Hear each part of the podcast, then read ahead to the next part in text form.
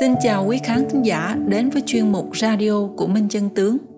Kính mời quý vị cùng chúng tôi ôn lại những câu chuyện về văn hóa truyền thống, đề cao giá trị đạo đức, nhân tâm hướng thiện. Hôm nay, chúng tôi hân hạnh gửi đến quý khán thính giả bài viết Bí quyết dạy con của hai bà mẹ vĩ đại trong lịch sử xưa được đăng tải trên Epoch Times. Thuở xưa, có hai người phụ nữ phi thường là mẹ của Mạnh Tử và mẹ của Âu Dương Tu. Họ vĩ đại không chỉ ở sự từ bi, tấm lòng yêu thương con cái, mà còn ở chỗ thấu tình đạt lý, có trí tuệ hơn người, biết nhìn xa trông rộng. Mạnh mẫu dạy con là một điển cố cho bậc mẫu nghi thiên hạ. Mạnh mẫu vì muốn con rời xa hoàn cảnh trưởng thành không tốt mà quyết tâm chuyển nhà tới ba lần. Mãi cho đến khi chuyển đến cạnh trường học của một khu dân cư có thuần phong mỹ tục, hai mẹ con mới chịu ổn định lại mà sống ở đó. Đây cũng chính là diện tích mạnh mẫu ba lần chuyển nhà lưu danh thiên cổ. Điều đáng bàn ở đây chính là tinh thần thần giáo của bà. Theo cuốn Hàng Thi Ngoại truyện, ngay từ khi mạnh mẫu mang thai mạnh tử, bà đã dạy con bằng thân giáo, lấy thân làm mẫu. Bà nói, tôi mang thai con, chỗ không ngay chính không ngồi, thức ăn không cắt thái không ăn, đây gọi là thai giáo. Cuộc sống sinh hoạt của mạnh mẫu là một bộ quy phạm đạo đức. Bộ quy phạm này đó là chính, đứng vững ngồi ngay, lời thực việc thẳng, ăn uống chính thường. Tương truyền, hồi Mạnh Mẫu còn sống gần chợ, có một lần Mạnh Tử thấy hàng xóm mổ lợn. Mạnh Tử hỏi mẹ, hàng xóm giết lợn làm gì vậy? Mạnh Mẫu vì trong lúc đang bận nên đã tiện miệng trả lời Mạnh Tử rằng, để cho con ăn đấy. Mạnh Tử thực sự đã tin lời mẹ nói nên rất nóng lòng đợi được ăn thịt. Mạnh Mẫu vì không muốn thất tín với con nên đành phải bỏ số tiền dành dụm để trang trải cuộc sống ra mua thịt cho con ăn. Mạnh mẫu làm như vậy để dạy mạnh tử trở thành một người quân tử nhất ngôn, sống có chữ tín. Còn một câu chuyện nữa đó là một hôm mạnh mẫu đang ngồi dệt vải. Khi ấy dệt đã sắp thành một tấm vải gấm thì mạnh tử đang học bỏ về, kêu chán không muốn học nữa. Mạnh mẫu liền lấy kéo cắt tấm vải làm hai đoạn để cảnh tỉnh mạnh tử. Làm người cần phải kiên trì cố gắng, không được bỏ dở giữa đường. Đây là hai câu chuyện điển hình về cách dạy con của mạnh mẫu. Trong hai câu chuyện, hai lần mất đi vật chất đều được đổi lại là bài học giáo dục sâu sắc đối với con cái. Thời đại của mạnh mẫu là thời kỳ có người ta sẵn sàng từ bỏ lý tưởng của bản thân để phụng dưỡng cha mẹ mạnh mẫu lại giáo dưỡng con mình rằng, nói về phụ nữ không được tự ý, chuyên quyền, mà phải có tam tòng tứ đức. Nhỏ ở nhà thì thuận theo cha, lớn lên xuất giá theo chồng thì phải thuận chồng. Khi chồng chết thì phải thuận theo con cái, đó là lễ. Nay con đã lớn khôn nên người, mẹ cũng đã già rồi. Con làm theo nghĩa của con, mẹ làm theo nghĩa của mẹ. Mấy câu này của Mạnh Mẫu đã giúp Mạnh Tử giải tỏa được mối phân ưu của mình để lên đường chu du liệt quốc. Mẹ Âu Dương Tu tự hào vì con bị giáng chức. Âu Dương Tu là nhà sử học, nhà văn nổi danh thời Bắc Tống. Khi ông lên 4 tuổi thì cha qua đời. Mẹ ông là Trịnh Thị đã thủ tiết nuôi con ăn học. Mặc dù chỉ đọc qua mấy cuốn sách cổ nhưng nhờ có ý chí, nghị lực phi thường, bà đã giáo dục được một người con tài đức, một điển hình mẫu mực của người quân tử thời xưa. Sinh thời, cha của âu dương tu đã nổi tiếng là một vị quan thanh liêm chính trực và hiếu khách. Trong nhà ông lúc nào cũng đông đúc người ra vào thăm hỏi, gia đình lúc đó cũng đủ ăn. Sau khi cha của âu dương tu mất đi, gia cảnh dần dần trở nên bần hàn túng thiếu. Cuối cùng hai mẹ con ông rơi vào cảnh phòng không có một gian, đất không có một bờ. Nhưng mẹ của Âu Dương Tu là một người phụ nữ mạnh mẽ và có ý chí kiên cường. bà tuy nghèo khó nhưng chí không tận dựa vào bản thân mình cần cù làm lụng một lòng nuôi con trai khôn lớn trưởng thành năm Âu Dương Tu lên 6 tuổi mẹ của cậu bắt đầu dạy cậu học chữ đọc sách bà cũng giáo dục con về đạo lý làm người. Bởi vì nhà nghèo không có tiền mua giấy bút, nên bà đã dùng cây sậy thay thế. Bà còn lấy cát trải trên nền đất để làm giấy, rồi dạy con viết từng nét chữ. Đây cũng là nguồn gốc của câu thành ngữ, dùng sậy viết chữ mà dạy con nên người. Khi dương tu lớn lên, mẹ đưa cậu đến nhà người hàng xóm để mượn sách về đọc đôi khi còn sao chép lại nội dung của những cuốn sách ấy. Một lần, âu dương tu hỏi mẹ, vì sao mẹ lại có quyết tâm và sức mạnh lớn như vậy để nuôi dưỡng con? Mẹ của cậu nói, sau khi cha con mất đi, mẹ có thể ở vậy nuôi con là bởi vì muốn cho con biết phẩm đức cao thượng của cha con. Mẹ thương cha con, cũng yêu thương con nên quyết tâm nuôi dưỡng con thành người có phẩm đức như cha của con vậy. Vì con, khổ hơn nữa mẹ cũng có thể chịu được. Lát sau, bà lại kể về thân thế của bản thân và cách đối xử của chồng mình cho con trai nghe. Lúc mẹ được gả về nhà họ âu dương, bà nội của con đã qua đời. Nhưng từ những kỷ niệm của cha con về bà nội, mẹ biết cha con là người hiếu thảo. Cha con ở nhà tôn kính người lớn, ở bên ngoài làm quan thì luôn công chính nghiêm minh. Ông không bao giờ làm việc qua loa đại khái. Cha con ban ngày làm việc, ban đêm xem án kiện đến đêm khuya mới ngủ. Đối với những người bị phán tội chết, cha con thường xem đi xem lại bản án nhiều lần.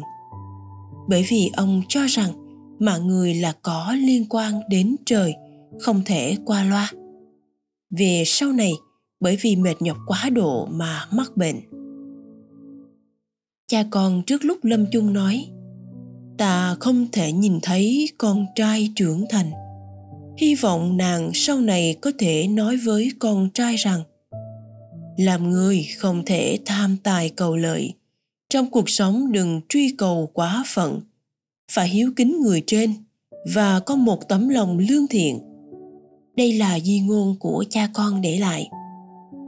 Âu dương tu nghe xong những lời của mẹ, trào nước mắt nói, con nhất định sẽ làm theo lời di huấn của cha để lại. Nhất định sẽ là một người có phẩm đức cao thượng. Nhờ có sự giáo dưỡng của mẹ, âu dương tu đổ đầu tiến sĩ năm 24 tuổi. Ông từng giữ nhiều chức quan trọng yếu như hàng lâm học sĩ su mật viện phó sứ tham tri chính sự dưới triều vua tống thần tông ông được thăng tới chức binh bộ thượng thư năm khánh lịch thứ ba vì cố gắng giúp đỡ Phạm Trọng Im giữ gìn Tân Pháp và bên vực nhà cải cách, chống tham nhũng bè phái, chỉ theo lễ phái không sợ bạo lực nên ông bị giáng chức. Âu Dương Tu lo lắng việc mình bị giáng chức sẽ khiến mẹ buồn phiền và suy nghĩ. Nhưng mẹ của Âu Dương Tu khi biết chuyện đã nói, Con vì chính nghĩa mà bị giáng chức, không thể nói là không vinh dự. Nhà chúng ta đã quen với cảnh bần hàng túng thiếu chỉ cần tư tưởng của con không có gánh nặng, tinh thần không suy sụp thì mẹ đã rất hạnh phúc rồi lời nói ấy của mẹ âu dương tu quả thực khiến cho không ít vị quan trong triều đình đương thời phải thốt lên rằng có một người mẹ như thế, đứa con làm sao không vĩ đại được? Đối với xã hội hiện đại, vọng tử thành long, mong con thành tài đã trở thành một xu thế. Các bậc cha mẹ không ngừng dùng đủ mọi biện pháp, dường như không điều gì là không làm. Thậm chí có người sẵn sàng buông bỏ nhân tâm, lấy giả làm thật, chỉ mong sao con mình có thể có chỗ đứng trong xã hội. Tuy nhiên, cái được gọi là thành công đó nó lại giống như hoa trong gương, trăng trong nước, chớp mắt thành hư không, được cái nhất thời mà mất đi cái mãi mãi. Vốn dĩ cổ nhân giáo dục con cái trở thành bậc hiền tài, sử sách lưu danh, nghìn thu thơm tiếng. Đó là bởi họ biết dĩ đức vi thủ, lấy cái đức làm đầu, dùng đức để dạy con, dùng đức lòng gốc rễ để phát triển cuộc đời quý vị thân mến sau đây chúng tôi xin gửi đến quý vị và các bạn bài viết làm cha mẹ đừng cho con cái sớm dùng hết phúc báo của mình được đăng tải trên NTD. Mỗi người sống trên đời đều là nhờ có phúc báo mà tồn tại, phúc tận tất vong. Vậy nên đừng cho con cái dùng hết phúc báo của chính mình. Cho con trẻ học trường đắt đỏ nhất, ăn sữa bột đắt nhất và mặc quần áo sang trọng nhất. Chính là đối tốt với con chăng? Không nhất định là vậy. Tiền là vật ngoài thân, phúc báo mới là thứ gần thân nhất mỗi người có thể sống trên đời là bởi vì anh ta có phúc báo phúc báo nếu dùng hết thì cho dù là người dân thường hay bậc đế vương đều phải kết thúc vận mệnh con cái của rất nhiều người có tiền ngay từ nhỏ đã được cho ăn thức ăn ngon nhất, dùng đồ dùng tốt nhất, học trường đắt giá nhất. Kết quả là khi đứa trẻ lớn lên, mọi chuyện lại không như ý, toàn nhiễm những thói hư tật xấu ở bên ngoài. Thậm chí có đứa còn sa đọa, hủy hoại bản thân bằng các chất kích thích rồi kết liễu cuộc đời. Cuối cùng người tóc trắng phải khóc tiễn người tóc xanh. Hiện tượng này trong xã hội ngày nay xảy ra không ít có nhiều nguyên nhân, nhưng có một nguyên nhân mà có lẽ hầu hết cha mẹ không nghĩ tới. Cha mẹ đã sớm cho con trẻ dùng hết phúc báo của mình rồi. Ăn không cần quá ngon, hợp vệ sinh là được. Mặc không cần quá đẹp, có thể ấm là được. Đồ dùng không cần quá tốt, an toàn là được. Nhà không cần quá rộng, có thể khiến tâm mình an tĩnh là được. Trường học không cần quá đắt thầy cô giáo dạy học có phẩm đức là được. Vợ không cần quá xinh, có thể hiếu thuận với cha mẹ chồng, làm tròn công việc quản gia là được. Chồng không cần có quá nhiều tiền, có thể nuôi sống gia đình, không nhiễm thói hư tật xấu, tâm địa thiện lương là được. Rất nhiều vĩ nhân từ thời cổ chí kim đều đã nói, khi tôi còn nhỏ, tài sản lớn nhất mà cha mẹ cấp cho tôi chính là sự nghèo khó. Đúng như câu nói của mạnh tử, thiên tượng hàng đại nhâm vu tư nhân giả, tất tiên khổ kỳ tâm trí, lao kỳ cân cốt. Ý rằng, khi ông trời quyết định giao một sứ mệnh quan trọng nào đó cho ai, trước tiên sẽ cho người đó có một môi trường rèn luyện ý chí của mình. Để gần cốt người đó phải chịu mệt mỏi, chỉ có để cho người đó phải chịu đói khát vất vả, cực nhọc. Mọi việc xung quanh lại thường xuyên không thuận lợi. Như vậy, họ mới được tôi luyện vững vàng, cứng rắn, mà tài năng cũng mới bộc lộ hết. Ngạn ngữ xưa cũng có câu, cùng nhân đích hài tử tảo đương gia. Có ý nói, trẻ nghèo sẽ sớm biết lo liệu việc nhà. Dù nghèo hay giàu, quan trọng là biết lễ nghi. Trong xã hội phong phú vật chất kim tiền như ngày nay thật khó để bảo mọi người có thể lấy bằng cùng nghèo khó để nuôi dạy con, giúp con có thể sớm tự lập và đảm đương công việc gia đình. Tuy vậy, bạn phải sớm khiến cho con trẻ hiểu rằng tiền của bạn dẫu một đồng cũng không thật dễ kiếm. Hay để trẻ trải nghiệm cuộc sống nhiều hơn trong các kỳ nghỉ đông hay nghỉ hè. Từ đó trẻ biết chia sẻ công việc gia đình với cha mẹ, biết phẩm đức và nhân cách mới là tài phú đích thực trên con đường nhân sinh. Chỉ có như vậy, đứa trẻ mới có thể dụng công học tập, không kết bè kết phái và tránh xa những thói hư tật xấu hàng ngày. Nếu cả ngày bạn chỉ chăm chăm nắm lấy tay con, biến cậu ta thành những hoàng đế nhỏ trong vòng tay bao bọc của cha mẹ, chính là bạn đang ăn mòn phúc báo của con trẻ rồi. Trẻ từ 1 đến 8 tuổi nhất định phải được giáo dục lễ nghi, tu dưỡng, đức hạnh. Lễ nghi là gì? Ví dụ, đến trường thì kính trọng và lễ phép chào hỏi thầy cô giáo. Ở nhà và ra đường đều biết kính trên nhường dưới, ăn uống có chừng mực, không đòi hỏi, không lãng phí. Những điều này phải được giáo dục cho trẻ con từ khi còn nhỏ. Đức hạnh của một người, cách đối nhân xử thế, lễ nghi giao tiếp sẽ ảnh hưởng đến sự thành công hay thất bại của cả cuộc đời. Tại thời điểm này, thay vì chăm chăm dạy trẻ tri thức, hay dạy trẻ những phép tắc lễ nghi ấy, ngay từ điều nhỏ nhặt nhất. Nếu một đứa trẻ từ 1 đến 8 tuổi bị ép học quá nhiều tri thức văn hóa, sẽ khiến nó thiếu năng lượng và tinh thần. Học hành cũng không cảm thấy hứng thú. Càng lớn lên, càng hao mòn kiệt quệ. Nếu một người giàu có xa hoa nhưng thân thể yếu đuối nhiều bệnh tật làm thế nào họ có thể mang lại lợi ích cho xã hội đợi đứa trẻ sau 8 tuổi rồi mới cho con học những kiến thức cơ bản về thế giới. Sau 16 tuổi, tinh thần cứng cỏi, thể trạng an khang, xương cốt sung mãn. Khi này không quá muộn để học tập hàng vạn những nghiên cứu và tri thức trên thế giới. Nếu trẻ ngay từ nhỏ đã được nuông chiều, cơm bưng nước sót tận nơi, không đổ dẫu một chút mồ hôi, cũng không biết đến ánh nắng mặt trời, đó chính là đang hao tổn phúc báo. Cha mẹ nếu yêu con, phải học cách biết buông tay đúng lúc. Hy vọng tất cả các bậc cha mẹ đều biết sự thật này. Tiếp nối chương trình, mời quý vị và các bạn cùng lắng nghe bài viết Cha mẹ biết tu thân tích đức, con cái cũng được lưu danh, được đăng tải trên Epoch Times. Cha mẹ biết tu thân tích đức, con cái cũng được lưu danh. Đậu Yên Sơn dạy năm con trở thành tiến sĩ, ngũ tử đăng khoa là câu chuyện minh chứng rằng sự tu thân tích đức của cha mẹ có ảnh hưởng đến sự giáo dục con cái và mang đến phúc báo cho gia đình. Một câu chuyện về Đậu Yên Sơn tu tâm tính.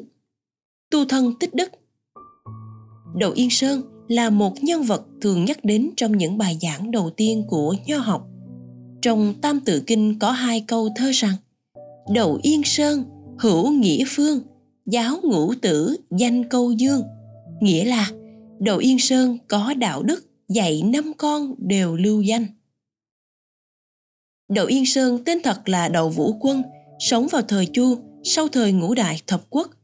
Nhà ông ở Ngư Dương thuộc nước Yên Cổ nên mọi người gọi ông là Đậu Yên Sơn.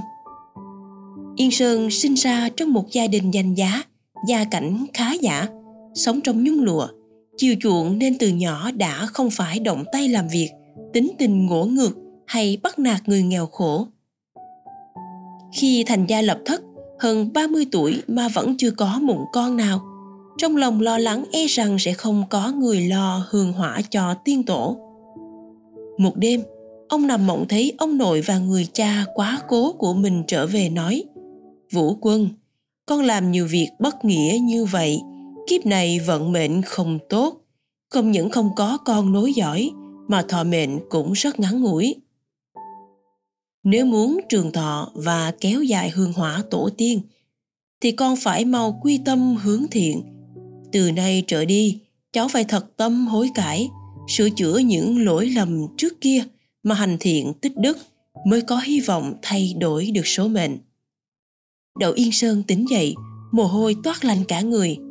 Ông đem lời của ông nội và cha điểm hóa trong mơ, ghi nhớ nằm lòng, lập chí từ nay về sau hối cải tu thiện, tích âm đức, quyên tiền cứu dân nghèo khổ, xây cầu làm đường, làm rất nhiều việc thiện đậu gia có một người làm trong một lần túng thiếu đã dại dột lấy trộm tiền của chủ nhân anh ta lo lắng bị phát giác và bị phạt liền viết một phiếu gán nợ buộc ở cổ tay đứa con gái 12 tuổi trên phiếu đó viết, tôi bán đứa con gái này, bồi thường số tiền đã lấy trộm. Sau đó người hầu này trốn biệt tích nơi đất khách. Đậu Yên Sơn biết chuyện trong lòng rất thương cảm cho cảnh không nơi nương tựa của đứa trẻ. Ông lập tức đốt hủy phiếu gán nợ kia, nhận đứa bé làm con nuôi, cũng dặn vợ rằng phải nuôi nấng tốt đứa bé này, sau này lớn lên sẽ tìm một người tốt để gả. Cô bé sau khi trưởng thành được đầu Yên Sơn chuẩn bị của hồi môn rồi chọn gả cho một người chồng hiền đức. Người hầu kia biết được chuyện này vô cùng cảm động liền quay trở về đậu gia quỳ xuống khóc lóc sám hối về sai lầm trước kia của mình. Đậu Yên Sơn không những không truy cứu chuyện cũ mà còn khuyên hối cải làm người tốt. Người hầu trong nhà chứng kiến cảnh này thì vô cùng cảm động. Có một buổi tối rằm tháng giêng năm nọ đậu yên sơn đến thắp hương bái phật ở chùa duyên khánh. Bỗng nhiên nhặt được một túi tiền ở bậc thang bên cạnh hậu điện. Bên trong chứa 200 lượng bạc sông, 30 lượng hoàng kim. Ông nghĩ cái này nhất định là người khác bị thất lạc rồi. Sáng sớm hôm sau, Đậu Yên Sơn đã vội đi đến chùa để chờ người mất của. Chỉ chốc lát sau, từ xa xa có một người mặt mày ủ rũ, vừa khóc vừa bước tới. Ông bước đến hỏi người này vì sao khóc. Anh ta thật tình kể. Cha tôi phạm tội sắp sửa bị đầy đến vùng biên cương hoang vu xung quân. Vì để chuộc tội cho cha, tôi khẩn cầu năn nỉ tất cả mọi người thân thích, thật vất vả mới mượn được một số bạc, đều cho hết vào trong một cái túi. Thời khắc không dám rời thân. Ai ngờ, đêm qua cùng một người bạn uống rượu, uống say về sau hoa mắt ván đầu, không biết chuyện gì xảy ra. Túi tiền cũng không còn đâu nữa. Không có tiền, tôi làm sao chuộc tội cho cha? Đời này sợ rằng sẽ không còn được gặp lại phụ thân rồi. Nói rồi anh ta càng gào khóc to hơn. Nghe anh ta nói như vậy, đậu yên sơn biết người này chính là người mất của. Sau khi kiểm chứng, ông mời anh ta về nhà. Không chỉ trả lại số bạc bị mất, còn tiếp đãi chu đáo, đồng thời tặng thêm cho anh ta một ít của cải. Người kia vô cùng xúc động nói lời cảm tạ rồi ra đi. Đậu yên sơn đã làm rất nhiều chuyện tốt. Bạn bè thân thích có tang sự mà không có tiền mua quan tài. Ông đều bỏ tiền ra mai táng chôn cất chu đáo. Có nhà nghèo không có tiền gả chồng cho con gái, ông đều đứng ra giúp đỡ. Có người nghèo khó không biết làm sao để sống, ông cho vay tiền làm vốn để bán buôn. Đậu yên sơn vì làm việc thiện giúp người cho nên cuộc sống của mình cũng rất đơn giản tiết kiệm. Ông còn xây thư viện 40 gian, mua mấy nghìn quyển sách. Những học trò nghèo có chí mà không có tiền theo học, thì dù có quen biết hay không, chỉ cần đến thư viện đọc sách, ông đều giúp đỡ tiền học phí và sinh hoạt. Cứ như vậy, sau khi ông xây thư viện, đã đào tạo được rất nhiều nhân tài hiếu học con cái được lưu danh nhờ vào tu thân tích đức từ bố mẹ. Đậu Yên Sơn cố gắng tu thân tích đức. Sau quả nhiên vợ ông lần lượt sinh hạ được 5 người con trai. Bởi biết được tầm quan trọng của tích đức hành thiện, cho nên Đậu Yên Sơn đối với các con bằng gia giáo nghiêm khắc đã bồi dưỡng được những người con kiệt xuất có phẩm đức. Đậu Vũ Quân sinh được 5 người con trai là Nghi, Nghiễm, Khảng, Xưng, Hy lần lượt thi đỗ bảng vàng. Năm người con trai đậu gia đều đỗ tiến sĩ, được xưng là ngũ tử đăng khoa. Tư mã ôn công gia huấn thời Bắc Tống cũng có viết tích tiền bạc để lại cho con cháu. Con cháu chưa chắc đã biết giữ. Để sách lại cho con cháu, chưa chắc chúng đã đọc. Chi bằng âm thầm lặng lẽ tích âm đức đó mới là kế sách lâu dài cho cháu con. Đậu yên sơn tự lấy mình làm gương, tu tâm tích đức. Con cái noi gương học tập, nên hiển đạt thành tựu, tiếng thơm lưu truyền tới muôn đời. Lời nhắn nhủ từ những bậc phụ huynh thời hiện đại, mong muốn con cái thành đạt là kỳ vọng của cha mẹ. Muốn vậy, cha mẹ phải lấy mình làm gương, bồi đắp đạo đức phẩm hạnh hình thành nên cái gốc để làm người, thì gia phong mới vững bền, mà con cháu đời sau cũng hưng thịnh hiển đạt. Vậy nên, tu thân tích đức là việc rất quan trọng mà ai ai cũng nên đề cao và gìn giữ. Quý vị thân mến, sau đây chúng tôi xin gửi đến quý vị và các bạn bài viết phương pháp giáo dục con của người xưa, yêu thương nhưng không được nuông chiều được đăng tải trên Epoch Times. Giáo dục gia đình là vỡ lòng của nhân sinh, có tác dụng ảnh hưởng tới cả cuộc đời của một con người. So với giáo dục ở trường lớp và xã hội thì nó càng có ảnh hưởng sâu xa. Nhìn chung, hiện trạng giáo dục gia đình ngày nay tồn tại một số khuynh hướng ví như đặt nặng vấn đề học tập tri thức xem nhẹ giáo dục đạo đức làm người nặng về bảo hộ che chở, xem nhẹ giáo dục con tự lập. Coi trọng vật chất, xem nhẹ tinh thần. Chỉ giáo dục suông, không lấy bản thân làm gương mẫu. Nặng về quản thúc kiểm soát, xem nhẹ việc dẫn dắt tích cực. Vấn đề giáo dục gia đình này là giáo dục nhân sinh rất quan trọng. Nhiều bậc cha mẹ chưa hiểu được tầm quan trọng của nó, cũng không quá coi trọng về hành vi rất nhiều người thậm chí còn suy nghĩ rằng, từ xưa đến nay, cha mẹ giáo dục con cái nào có nói trách nhiệm gì, nguyên tắc gì? Con của mình thích quản như thế nào thì quản như thế ấy. Trên thực tế, trong văn hóa truyền thống, luôn có truyền thống tốt đẹp là coi trọng giáo dục gia đình. Người xưa xem giáo dục con cái là nhiệm vụ quan trọng trong cuộc đời. Gia đình thời cổ đại là một đơn vị sinh hoạt, cũng là một đơn vị sản xuất và đơn vị giáo dục. Người xưa rất coi trọng mối liên hệ giữa tề gia và trị quốc. Trong lễ ký đại học có viết, cổ chi dục minh đức vu thiên hạ giả, tiên trị kỳ quốc. Dục trị kỳ quốc giả, tiên tề kỳ gia. Dục tề kỳ gia giả, tiên tu kỳ thân. Tạm dịch. Điều mong muốn của người xưa là làm đức sáng tỏ trong thiên hạ. Do vậy trước tiên, họ phải lo quản lý quốc gia của mình. Người muốn quản lý quốc gia, trước hết phải quản lý gia đình của mình cho tốt. Người muốn tề gia, trước hết phải tu dưỡng bản thân. Nói cách khác, người xưa cho rằng, thân tu nhi hậu gia tề gia tề nhi hậu quốc trị quốc trị nhi hậu thiên hạ bình tạm dịch, tu dưỡng bản thân rồi thì mới quản lý gia đình. Tề gia được thì mới lo liệu cho quốc gia. Lo liệu quốc gia được, thì thiên hạ mới yên ổn. Bởi vì thiên hạ chi bản tại quốc quốc chi bản tại gia gia chi bản tại thân. Gốc của thiên hạ là ở quốc gia, gốc của quốc gia là ở gia đình, gốc của gia đình là ở mỗi người. Điều này đã nói rõ mối quan hệ giữa con người, gia đình và quốc gia trị quốc bắt đầu từ trị gia trị gia bắt đầu từ giáo dục con cái. Xuất phát từ mục đích tề gia trị quốc này, người xưa coi giáo dục gia đình là nền tảng của quốc gia. Hết sức coi trọng tác dụng của giáo dục gia đình. Người xưa coi việc giáo dục con cái là trách nhiệm quan trọng của bậc làm cha mẹ. Nuôi con phải dạy dỗ, nuôi mà không dạy thì không chỉ nguy hại cho mình cũng gây nguy hại cho người khác, lại càng nguy hại hơn cho đất nước.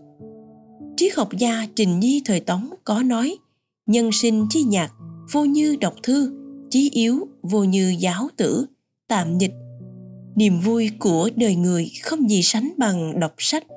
Điều trọng yếu nhất của cuộc đời không gì ngoài giáo dục con cái. Nho gia nổi tiếng phương hiếu nhụ thời minh từng nói, ái tử nhi bất giáo do vi bất ái giả, giáo nhi bất dĩ thiện, do vi bất giáo giả. Tạm dịch, yêu thương con cái mà không giáo dục cũng bằng như không thương. Giáo dục con cái mà không dùng thiện cũng xem như không giáo dục vậy. Đối với xã hội ngày nay, thì những quan niệm này của người xưa vẫn có ý nghĩa thực tế sâu sắc. Giáo dục gia đình xưa chú trọng giáo dục lập chí. Có câu rằng nhân bất lập chí, phi nhân giả. Tạm dịch, người không lập chí hướng thì không thành người. Người xưa giáo dục con cái, rất chú trọng tạo lập chí hướng cao xa, là một người chính trực. Nhan tử thôi nói, hữu chí thượng giả, toại năng ma lệ dĩ tự tố nghiệp, vô lý lập giả, tự tư đọa mạng, tiện vi phàm nhân. Tạm dịch, người có chí hướng thì có thể tôi luyện để thành tựu sự nghiệp người không nhận lập chí hướng địa vị. Ý chí tự rơi rụng hao mòn, ấy là người tầm thường. Người xưa không chỉ cho rằng lập chí là quan trọng, mà còn đề ra lập chí như thế nào cho tốt. Dương kế thịnh thời minh nói rằng, người cần phải lập chí. Con nỗ lực lập chí muốn làm người quân tử, thì không so đo làm quan hay không làm quan. Người người đều kính trọng con. Cho nên ta muốn ngươi trước tiên phải lập nên trí khí. Có thể thấy rằng, người xưa cũng không phải quá coi trọng việc làm quan, mà là nhấn mạnh phải hiểu đạo lý. Trước tiên cần phải là một bậc quân tử chính trực. Quan điểm lập chí và làm người này gắn liền với nhau. Trong thời đại ngày nay, quan điểm này xem ra đã trở thành một điều hiếm thấy. Chúng ta thường xuyên nghe được cha mẹ nói với con cái phải như thế này, như thế kia, tương lai sẽ trở thành chuyên gia này, lãnh đạo kia, giáo sư nọ. Xã hội dĩ nhiên cần các chuyên gia, giáo sư hay lãnh đạo. Nhưng nếu muốn xây dựng nên một xã hội an bình, ổn định, thì càng cần những con người lòng mang chí lớn, chính trực, thấu hiểu đạo lý làm người. Trung quốc thời cổ đại có rất nhiều thời đại huy hoàng. Nếu để tâm nghiên cứu thì sẽ phát hiện. Điều này liên quan trực tiếp đến việc người xưa am hiểu giá trị nhân sinh và giáo dục đạo đức. Coi trọng đạo lý, trước tiên phải làm người thì mới có thể làm việc. Người xưa giáo dục con cái, chú trọng giáo dục, cần kiệm giản dị, liêm khiết. Lấy cần kiệm làm gốc, trân quý từng manh áo, từng hạt cơm. Đây là một phần giáo dục vỡ lòng về đạo đức nhân sinh. Giáo dục gia đình trung quốc cổ đại cũng tôn sùng cần cù, tiết kiệm, giản dị. Cho rằng con người từ tiết kiệm đi đến xa hoa, rất dễ từ xa hoa về tiết kiệm thì rất khó. Trong lịch sử, rất nhiều bậc cổ nhân đã lưu lại gia huấn. Họ không phải là do nghèo túng đói khổ mới nói đến giản dị, mà là họ hiểu rất rõ việc thành bởi cần kiệm, bại bởi xa hoa. Coi giản dị tiết kiệm là một đức tính tốt đẹp trong cuộc đời đạo lý này cũng không thâm sâu huyền nhiều, càng chẳng phải mới lạ, nhưng rất nhiều cha mẹ ngày nay dường như biết rất ít. Ngày nay, có không ít người thường hay nói rằng, chỉ có mỗi đứa con này tiền không tiêu cho nó thì tiêu cho ai. Những người làm cha mẹ khác ngậm đắng nuốt cay, không có được bao nhiêu tiền cũng cho là như thế. Chúng ta khi còn nhỏ đã đủ khổ rồi để cho con cái chúng ta lãng phí nhiều chút nữa cũng không có gì là quá đáng. Chính vì có tư tưởng như vậy, có không ít gia đình đã thất bại trong giáo dục con trẻ. Còn người xưa được giáo dục đều là hiểu được, từng muỗng cháo, miếng cơm nên nghĩ có được không dễ. Nửa sợi tơ, miếng vải, luôn nhớ công sức làm ra thật khó. Ngoài ra, hiện nay có không ít người đã đánh mất đạo đức truyền thống tốt đẹp, thường cho rằng để cho con cái hưởng thụ là một trách nhiệm quan trọng của người làm cha mẹ.